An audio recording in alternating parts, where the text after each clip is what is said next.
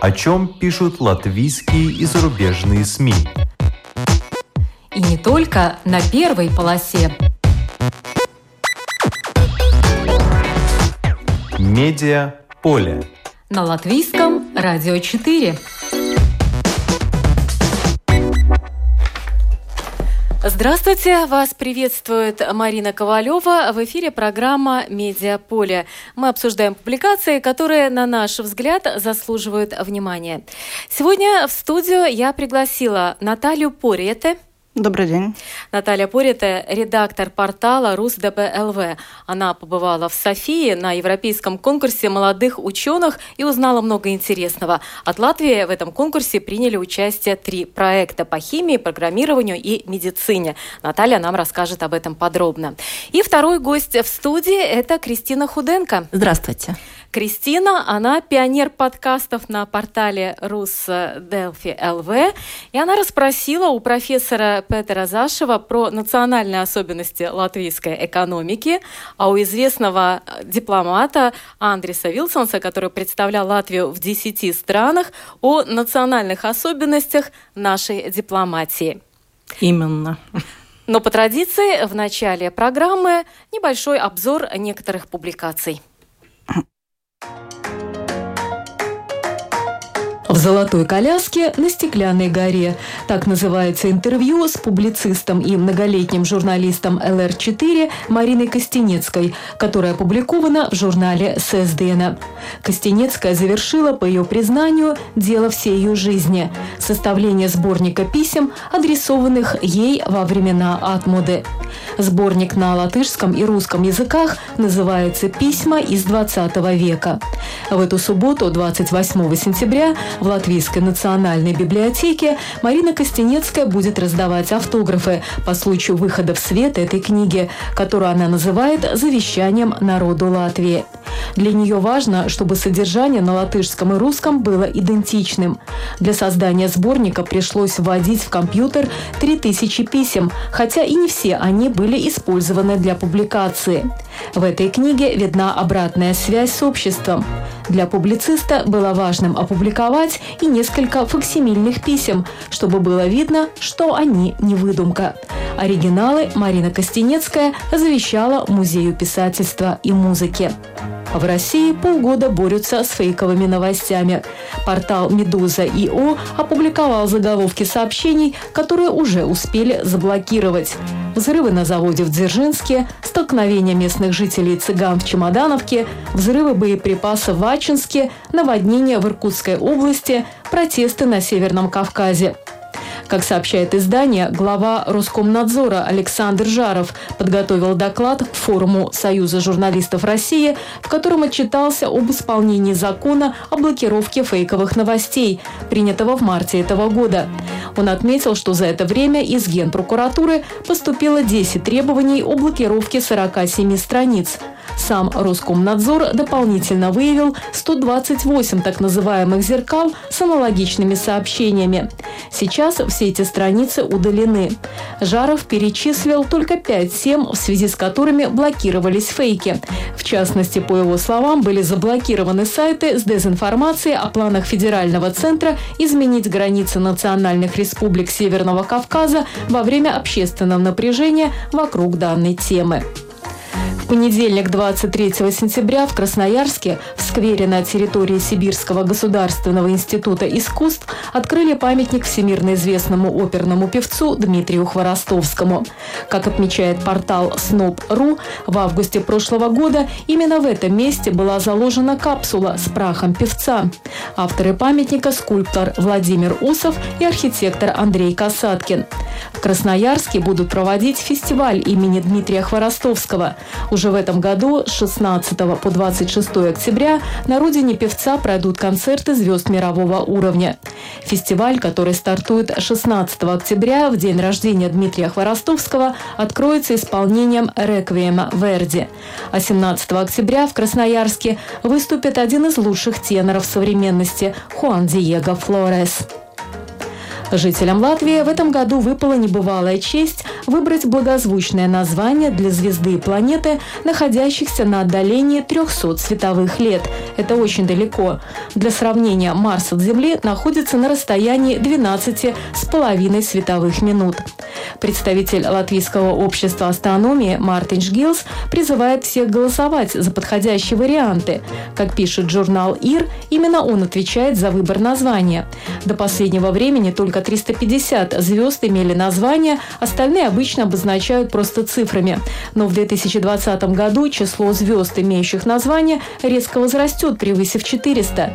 Причина в кампании, организованной Международным союзом астрономии к его столетию Name Exo World, дающей возможность более 100 странам мира выбрать имя для какой-нибудь звезды и планеты. Латвийцам предложено придумать название для звезды, которая находится в хвосте Большой Медведицы и планеты, вращающейся вокруг нее. Из Латвии их видно в течение всего года. Из 120 вариантов на голосование выставлены 10 пар имен, например, Аусма Дайна, Лайма Озелс, Калве Перконс, Лаймдоте Лачплисис и другие. Проголосовать на сайте Латвийского университета можно до 7 октября. Журнал «Майя Свесис» пишет о квартале улицы Таллина с Риге как об арене творческих идей. Хипстеровский квартал начали активно развивать с весны.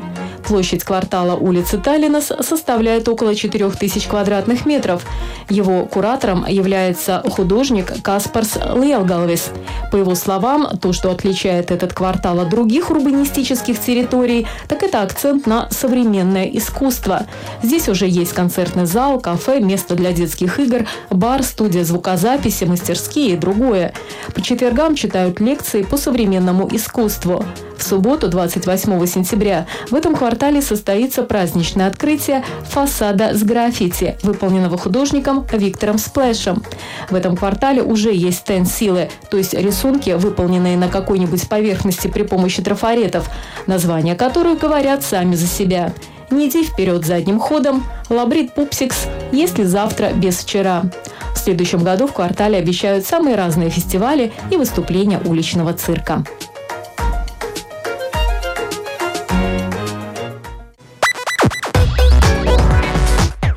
Медиа поле.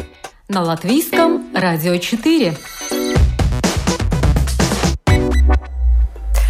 Слушаю музыку, которую могут слышать глухие люди. Смотрю на летающий поезд и ношу очки счастья. Будущее делается здесь и сейчас. Так начинается один из постов нашей гости Натальи Пори, это редактора портала РусДБ.ЛВ на ее страничке в Фейсбуке. А потом появилось и несколько публикаций на ее портале РусДБ.ЛВ, где она работает, об очень интересном мероприятии, а именно европейском конкурсе молодых ученых, который прошел в Софии. Наталья, что это за мероприятие? Расскажите нам поподробнее. Да, я ездила на этот конкурс от э, газеты «Денос Бизнес», и а, в этом конкурсе, который проходит в этом году уже 31 раз, в этом году он прошел в Софии, каждый год он проходит в самых а, разных странах. А, участвовали три латвийских проекта. Всего, в общем, там участвовало 100 проектов и было 150 участников из 39 стран. На самом деле там были не только европейские страны, но также были представители Америки, Китая, США. То есть там есть договоренность об участии еще, еще других стран, не только из Европы. Выставка, это был не только конкурс, но и выставка проектов, поэтому любой желающий мог ознакомиться с теми проектами, которые разрабатывали молодые ученые. На самом деле, я когда я ехала, вернее, когда впервые узнала об этом конкурсе, я думала, что молодые ученые это уже ну, вот студенты, скажем, либо закончившие университет, но уже такие с, с опытом. Оказалось, что участие в этом конкурсе могут принимать ребята от 14 лет до 20. То есть, на самом деле, это школьники. В Латвии этот проект, это проект, который делают ребята а, с 10 по 12 класс, и зависит от школы, либо это обязательная часть программы, это проект, зinātnieciskий, пятнецкий darbs, который они защищают, либо это как факультативный проект. И в Латвии это было три команды. В этом году это были проекты по химии, по программированию и по медицине. И ребята, которые делали этот, эти проекты, учатся в первой Рижской государственной гимназии, а в о школе инженерных наук РТУ. И ребята, которые в прошлом году, когда они защитили этот проект, они учились в классической гимназии, но сейчас они уже поступили в Латвийский университет. Ну вот э, вы упомянули, что э, в этом мероприятии, которое на английском называется The European Contents for Young Scientists, именно для молодых ученых европейский э, конкурс, приняли участие 150 человек. То есть это очень масштабное мероприятие из 39 стран. Вот что нужно было сделать участникам, чтобы пройти финал и побывать именно в Софии? Каков путь? А, ну, путь достаточно сложный, зависит от каждой страны. В некоторых странах эти проекты обязательно для защиты в школах, а потом, как в Латвии, а, э, из школы они выходят на уровень города, из города они уходят на уровень региона, и вот уже на, от, с регионального уровня они выходят на уровень страны. Это национальный отбор, и лучшие проекты попадают на Европу. На самом деле проектов может быть не три. То есть э, на этот конкурс посылается максимум три проекта от одной страны. То есть это может быть один проект, но не больше трех. А, но есть и другие конкурсы европейского уровня, и даже в Америке. Наши ребята ездят также на конкурсы в Америке. Это где-то четыре проекта вот таких э, конкурсов международных, на которые могут быть посланы вот эти проекты, которые начинают свой путь из школы. А в других странах происходит по-разному. Это может быть а, проекты, разработанные на кружках, в университетах, поэтому там до 20, например, лет. У нас в основном это школьники. Но э, Латвия получила право представить целых э, три э, проекта проекта трех команд, и я думаю, что мы можем назвать все три. Это Роберт Рейкманис и Микеле Спутникс, из 12 класса Рижской государственной первой гимназии с проектом по химии «Синтез новых бетулино-триазольных конъюгатов», Артур Масленков, Владимир Щеголев и Роберт Гордин с проектом по высоким технологиям «Алгоритмы для независимых действий робота в лавовой трубе на Луне», прошлом году, когда проект победил на национальном отборе, ребята учились в 12 классе Рижской классической гимназии, сейчас являются студентами Латвийского университета.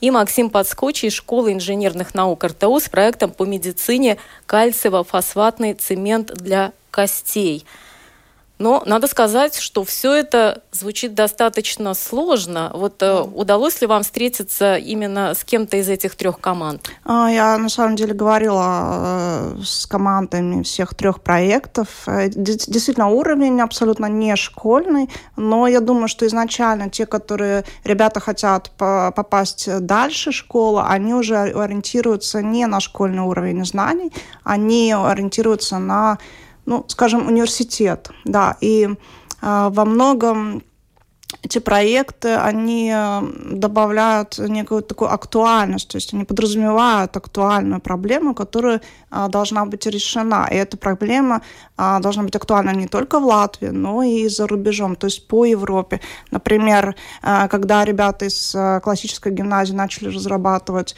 проект по роботу, который теряет сигнал с космической станции, э, актуальность еще не была такая высокая, но в ходе разработки этого проекта стало, стал пропадать сигнал все с большим количеством роботов, и актуальность нарастала. И когда они уже вот приехали на Европу, на самом деле роботы пропадают, и они не могут вернуться. И ребята разработали по а, программированию а, такие алгоритмы, которые помогают этому роботу при потере сигнала вернуться туда, где этот сигнал может быть восстановлен, восстановлен таким образом. Мы можем этих роботов опять вернуть на связь. И я считаю, что это действительно очень актуальный проект.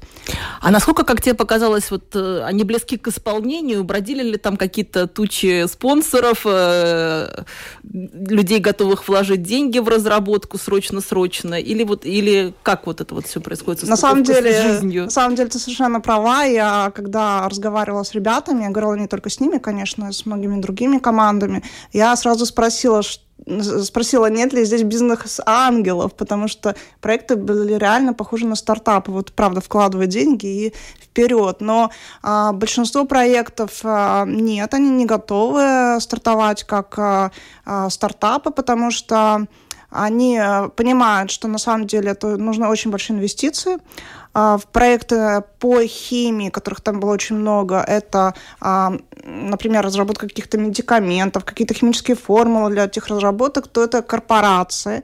И ребята понимают, что на этом уровне они не могут а, еще пока что предложить. Ну, они, они, это, они это понимают как какую-то некую базу, идею, которую они разработали для предложения. Но и при этом не все ребята готовы дальше развивать этот проект. Они говорят, что пока они развивали этот проект, у них уже появились какие-то другие идеи, другие проекты, и они на самом деле готовы даже стартовать с какими-то другими проектами. В общем, у них прямо вот идеи кипят, Конечно, это только начало, потому что они еще должны продолжить свое обучение, выбрать все-таки направление, о котором они будут двигаться дальше и так далее.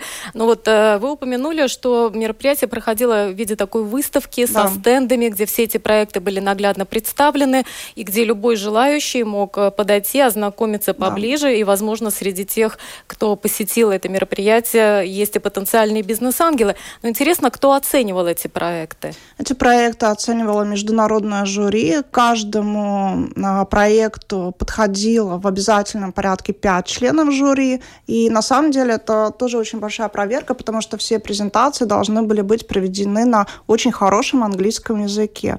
Вопросы могли быть заданы абсолютно любые, то есть конкурсанты должны абсолютно свободно ориентироваться в выбранной ими теме.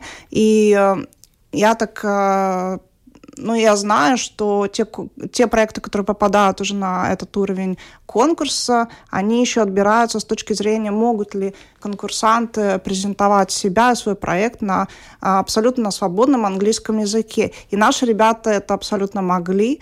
И пройдя уже столько этапов отбора, они абсолютно свободно говорят на английском, э, кстати, на латышском и на русском. То есть, когда я с ним говорила, они спрашивали, на каком языке вы хотите говорить, они абсолютно свободно ориентируются.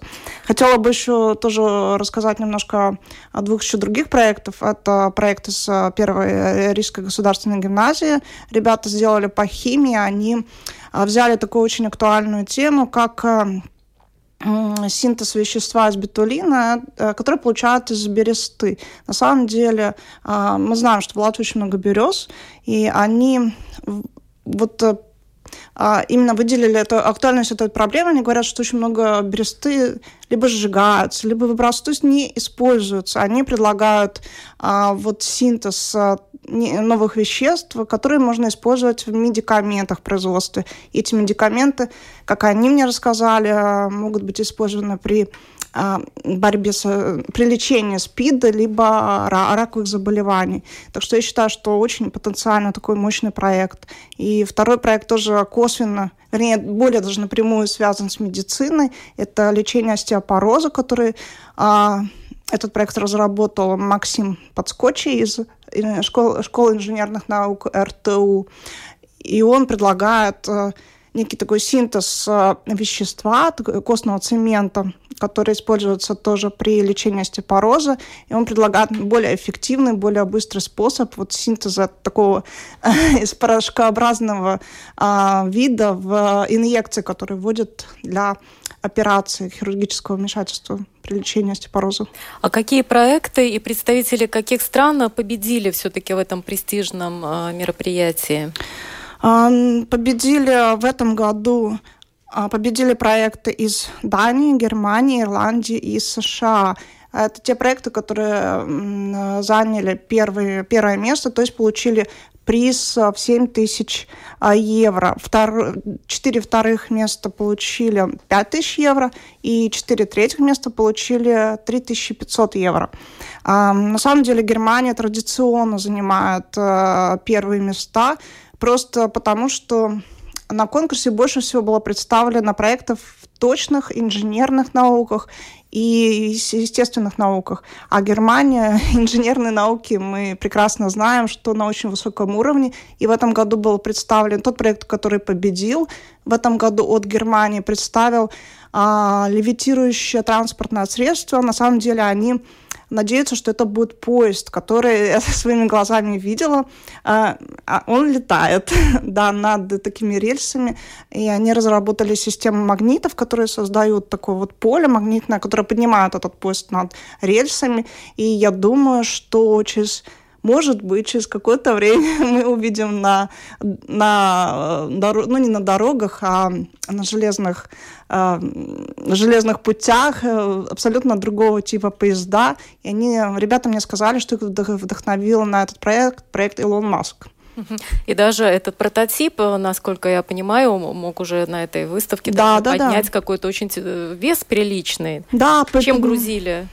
Ну, там, там были просто как в виде как какого-то груза, то есть это не был реальный груз, но ну, в виде он был реальный, но не как там мешки с картошкой. И да, там был, был пульт, с помощью которого вот управлялось это транспортное средство. И придумали его 18-летние ребята из Германии. Это Алекс Караценцев и Феликс Кристиан Сьювинг.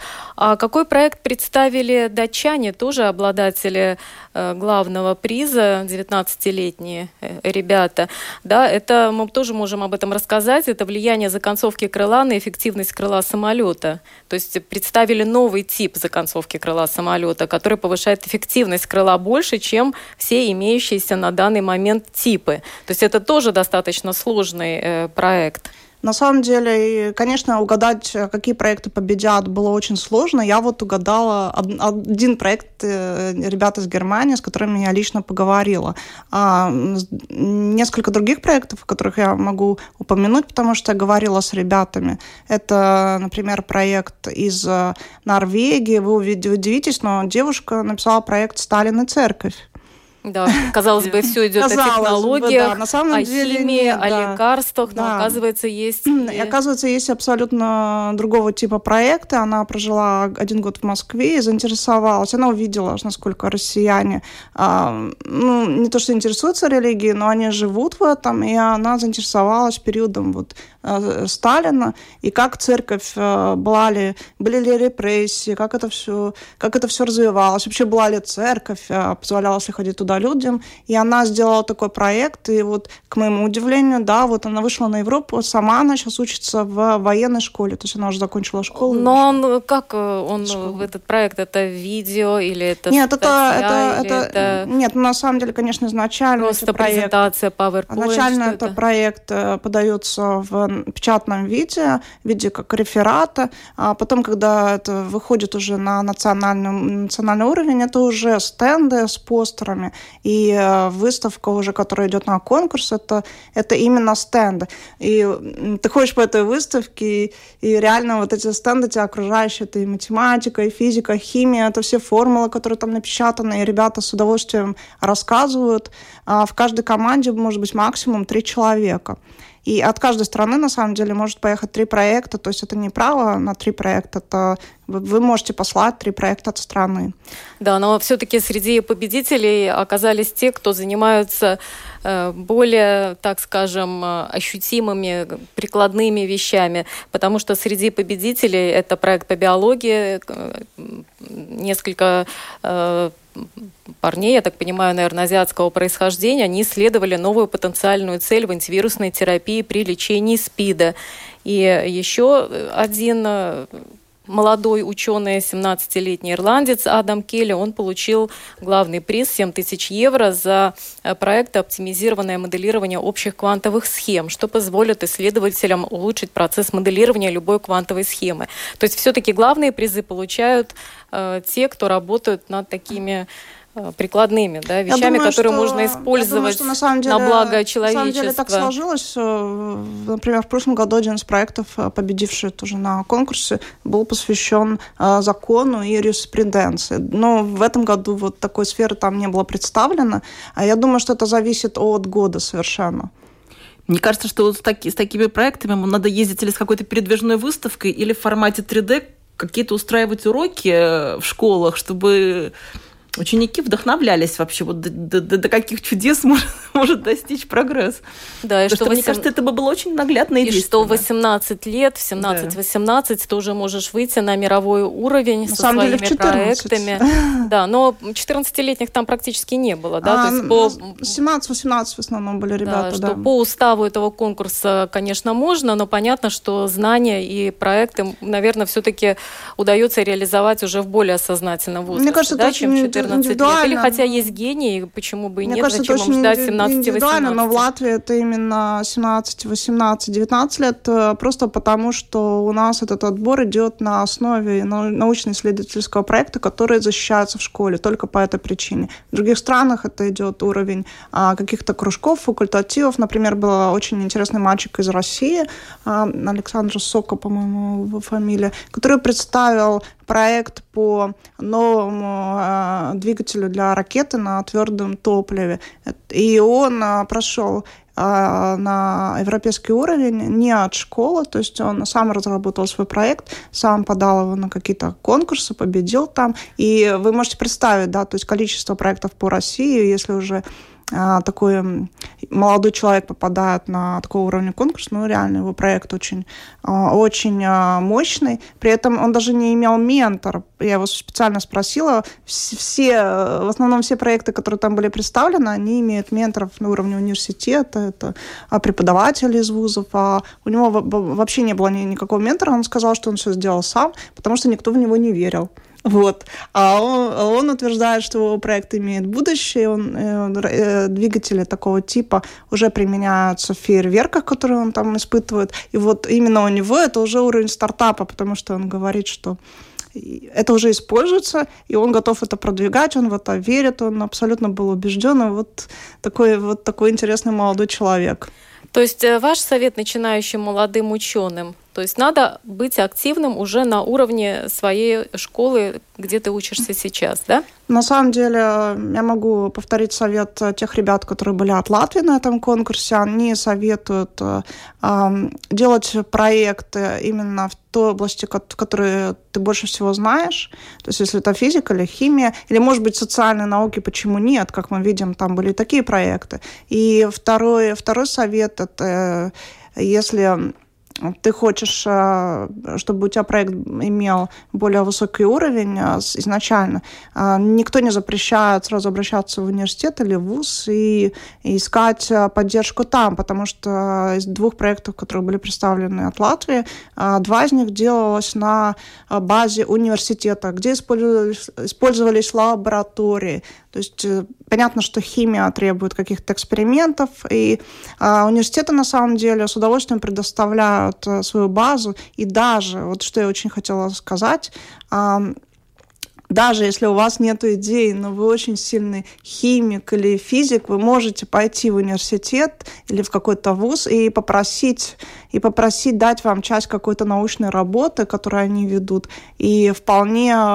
вполне вероятно, что вам это дадут, если вы покажете, докажете себя, и вы можете а, сделать свой проект уже сразу на базе университета. Единственное, что надо писать заявление в школе, но это все возможно. Спасибо. Это была Наталья Порита, редактор портала РусДБЛВ, которая побывала в Софии на Европейском конкурсе молодых ученых. Медиа поле. На латвийском радио 4. Мы продолжаем, и второй гость в студии – это Кристина Худенко, пионер подкастов на портале Рус Делфи ЛВ. Э, Кристина, почему вы решили заняться вот этим делом, писать не только статьи, которые все мы читаем с большим удовольствием, но и делать подкасты? То есть э, аудиоинтервью, которые выкладываются на портале регулярно. Это аудиоинтервью, которое достаточно продолжительное, один час. Вот почему возникла э, такая идея? Сразу говорю, что это не обязательно аудиоинтервью, и даже скорее не аудиоинтервью. Э, в принципе, э, Первое правило подкастов, ну, о чем я узнала только потом, конечно, уже когда сделала неправильно, э, это то, что это не радиопередача. Это, может, это должен быть такой вполне себе законченный сюжет, как можно сказать, маленькое такое рассказик или маленький, маленькая история, э, которая может быть в любом жанре. Она может быть в жанре какого-то расследования, в жанре репортажа, в жанре э, какого-то общения прямого с героем. Или это может быть вообще синтезированный такой жанр. Главное условие – это должна быть такая очень интересная история, которую тебе бы хотелось потом на кухне кому-то вот рассказать, что вот, а ты знаешь, что... Но на данный момент вы выбрали все-таки жанр интервью, да, такого разговора с очень интересной личностью. Да, разговора, но единственное, что я сделала в жанре подкаста, я надеюсь уже, что я очень сильно э, снизила градус, и мы общались достаточно неформально со всеми героями, и удалось их как бы раскрутить на такую достаточно, можно сказать, вот беседу, да, за, за чаем. Ну, продолжительность подкаста целый час. Почему почему было выбрано ну, именно час, это 40-50 да? минут. Ну, практически. В принципе, если вот говорить о том, что где я вдохновилась подкастами, это в ноябре прошлого года я попала в поездку по Америке, и мы ездили по разным редакциям, э, порталам радио, и везде я слышала это слово подкасты. Все там просто Америка абсолютно одержима этими подкастами. Если в ноябре по статистике там каждый четвертый американец хоть раз в месяц слушал подкасты, то э, уже в этом году, как мне сказала пионер действительно подкастов э, русскоязычного пространства Лика Кремер, что сейчас уже каждый второй в Америке слушал подкасты, потому что у них есть эта культура. У них э, давно уже на радио вот эта культура была, что они делают репортажи, они делают разные мнения. А у нас вот за счет того, что было советское время, вот такого жанра не было. И расследования они там ведут через радио. И поэтому уже американцы были подготовлены к этому жанру. Второй момент, что у них очень длинные эти переезды, и они там ставят в, маш в машине это. Но нам тоже ничего не мешает. Хоть у нас нет таких длинных переездов, но у нас есть, например, длинные уборки квартиры, длинные пробежки по парку. То есть 20-40 минут вставить в уши, и это будет параллельное потребление по вашей просьбе. Да, вот некоторые эксперты как раз советуют, что хронометраж этих подкастов должен быть, это ну, средний маршрут э, человека от э, места жительства до работы в конкретно вашем городе. То есть если это небольшой город, это 20-30 минут, потому что в основном, конечно, конечно, слушают подкасты, когда а, находятся за рулем, едут в машине, ну или делают какие-то работы по хозяйству. Я, кстати, прочитала одно из определений подкастов, что это что-то такое интересное, что можно слушать, когда делаешь что-то еще. То есть я так понимаю, что э, вроде как по определению там не надо затрагивать такие глубокие очень темы, но на самом деле это не так, потому что все, что вы выбираете для обсуждения, это заслуживает э, очень большого внимания. Ну да, я копнула, может быть, даже глубже, чем надо. я озаботилась темой, ну, которая меня, меня интересовала всегда. Мне казалось, что вот э, наша русскоязычная аудитория, она живет в каком-то своем пузыре и очень мало представляет себе, что вокруг этого пузыря происходит. Там, в той же культуре культуре, что происходит в латышской культуре. Там много чего интересного. И там, э, например, вот дипломатия, вот как Латвию представляют там на уровне всего. Или там образованность, чем еще живет. Вот. Анархизм, а мы тюрьма, амнезия. Роберт Киллис об особенностях да. национального образования. Плюс 50 дней лета. Каким будет климат Латвии? Светлана Анискевич в подкасте «Особенности национального климата». ГМО, гормоны, антибиотики. Как с этим жить? Ксения Андреянова об особенностях национального питания. Это только некоторые темы подкастов, которые э, Кристина Худенко начала выкладывать на портале РусДелфи.ЛВ. Я повторяю, что только начала. Всего, э, по-моему, пять э, подкастов. Всего восемь подкастов, Всего на самом 8, деле, еще да. впереди. Три? Еще впереди три, но уже пять можно ознакомиться, и mm обычно они начинаются вот так. Медиа поле на латвийском радио 4. Эмоционально. Индивидуально. Кросс-национально. Неофициально. Немного сексуально. Чуть провинциально. В общем, гениально. Слушайте подкаст Делфи «Особенности национальной». Погоды, экономики, культуры, питания, дипломатии, образования, науки, Интересантный. Ну, вот так звучит э, джингл э, к, подкастом э, Кристины Худенко на портале, но меня заинтересовало два. Это, пожалуй, наверное, одни из самых актуальных. Вот то, что Кристина упомянула, что мы живем в каком-то своем пузыре, как нам кажется, и всегда интересно мнение со стороны. И мне показался очень интересным подкаст с профессором Петером Зашевым про особенности, национальные особенности латвийской экономики. Да. Почему За... именно он ну, стал героем вашего подкаста? Тем, что он как бы и внутри, и снаружи. Во-первых, он профи... ну, профессор, он такой приглашенный, гостевой, в... в Стокгольмской высшей школе экономики, которая находится в Риге. В общем, он в Риге довольно частый гость. Но, с другой стороны, он, во-первых, по происхождению болгарин, во-вторых, у него финское гражданство, в-третьих, он живет в Эстонии, в-четвертых, он учился в России и Финляндии, и в-пятых, он играющий тренер, у него своих три заводика, которые называ- э, занимаются таким близким к нефтяному бизнесом, обслуживающим. И, в общем, он как, как он говорит, я как отец Федор с маленьким свечным заводиком. Да, он, конечно, скромничает и говорит, что мы для нефтяников как небольшой комар, который летит около слона. Но, тем не менее, его мнение по поводу того, что он видит здесь, в Латвии, очень интересно. Вот что, э, на что вы хотели бы обратить внимание из того, что он сказал вам? Беседу мы с ним выстроили так. Мы, я попросила его представить, что Латвия – это не Латвия, а Латвия ЛТД вот ну, то есть предприятие. Ли, да, да, что такое вот предприятие. И насколько вот эффективна эта Латвия. Это я сделала после... Я побывала у него на лекции, которую он рассказывал как раз об экономике и эффективности предприятий. Мне стало интересно, вот, а если так? Потому что он как раз на лекции рассказывал, что в России зачастую предприятия очень далеки от эффективности. Но оказалось, что нам тоже еще до эффективности довольно далеко.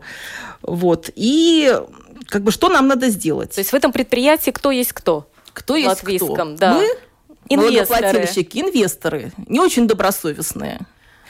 Э, политики Наше наши правительство Сейм. это менеджеры, тоже не очень эффективные. Вот. И плюс есть такой достаточно большой балласт, который, от которого в нормальных предприятиях обычно избавляются. Это какие-то социальные дела там, или какой-то ну, там национальный вопрос. Вот все, что неэффективно, об этом, от этого обычно стараются избавиться э, предприятия. Но для Латвии это данность. И э, государство тем отличается от предприятия, но это не значит, что оно не должно быть эффективным. И вот на взгляд Петра Зашева, чего, что отсутствует в нашем предприятии напрочь, это отсутствие вообще какого-либо видения, куда мы идем. Э, у нас долгое время было видение, что мы идем в Евросоюз, в НАТО и к еврозоне. Эти Ко цели всему этому мы пришли. А дальше мы уже не понимаем, куда мы идем. Очень часто указывают иностранные инвесторы на то, что они э, не понимают, какие сферы являются приоритетными и чего от них ожидает наша страна, чего хотела бы видеть.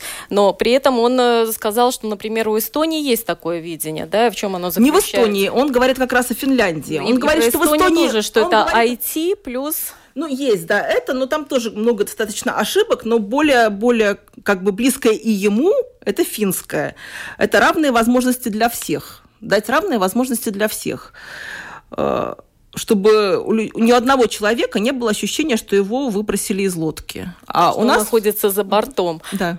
А у нас? А у нас вот он сказал, что очень зачастую такой вот понимание жизни, удалась или не удалась, оно такое, как у латиноамериканских фазендейра. Вот я живу на своей фазенде, у меня тут все круто, а то, что там где-то на горизонте там рабы собирают тростник и что-то там где-то мрут в хибарках своих, это вот меня не касается. Это они сами дураки чтобы так родились, так жили, может быть, они достаточно ленивы, может быть, там нерасторопны или еще чего-то, но меня это не колышет. Но все это на самом деле его не колышет до поры до времени, пока эти рабы тоже как, как бы уже не, не достигнут точки кипения. Я бы даже сказала, что у Петра Зашева более такая жесткая формулировка, что прибалтийские страны во многих отношениях это такой капитализм 19 века, мы друг друга эксплуатируем, а если кому что не нравится, вот она Европа, можете уезжать и работать там. И так На оно самом и деле, происходит. да, и уезжают.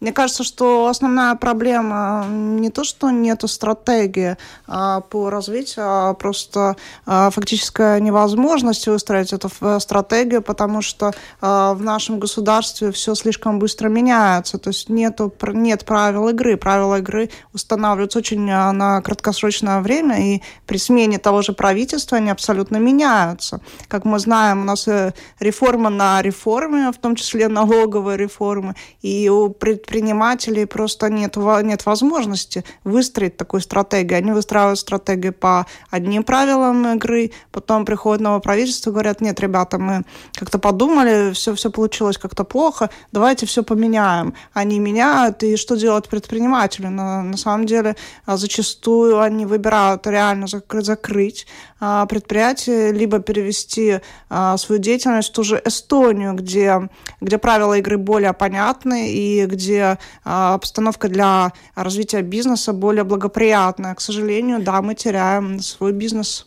Кристина, у Петра Зашева есть очень интересное замечание по поводу вот открытия бизнеса в Эстонии, где многое можно сделать в электронно, но оказывается в этом случае предприятиям не хватает чего? Не, не хватает контактов с людьми. Вот тут э, при, при, приехали э, россияне, которые переехали в Эстонию, сказали, что вначале они очень обрадовались, что так все эффективно, четко, здорово, а потом подумали, а поговорить? Вообще-то хочется прийти, там поговорить, там поговорить, а тут везде тебе имейл выдают. Да, или этот пример в Финляндии, когда предприниматели пришли, чтобы оформлять уже постоянный вид на жительство в учреждение с бутылкой коньяка, так как это принято в России, а там на них посмотрели большими глазами.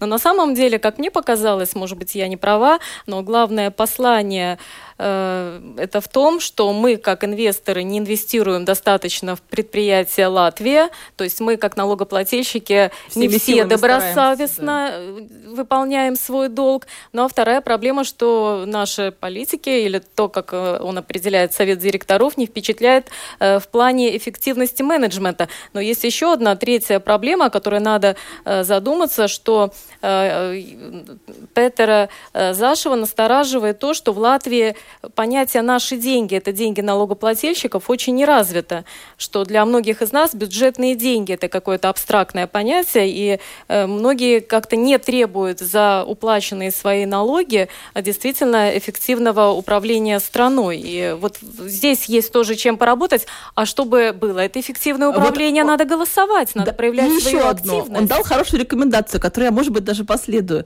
Он сказал, что возьмите в конце срока, напишите своему депутату письмо с вопросами. Так, так, так, дорогой депутат, я за тебя проголосовал. Ты обещал то, то, то. Расскажи мне, что ты сделал, дорогой депутат? Ну, он скажет, «А, извини, извини, дорогая Кристина, да, меня отстранили от... Я не в правящей коалиции. Да, я не в правящей коалиции, что я мог сделать? Я ходил и махал заднего ряда и протестовал. Но все равно, зато это не так удобно будет им все-таки, если это будет массовые такое, такие вопросы, все-таки не так уже будет им уютненько сидеть в своем кресле.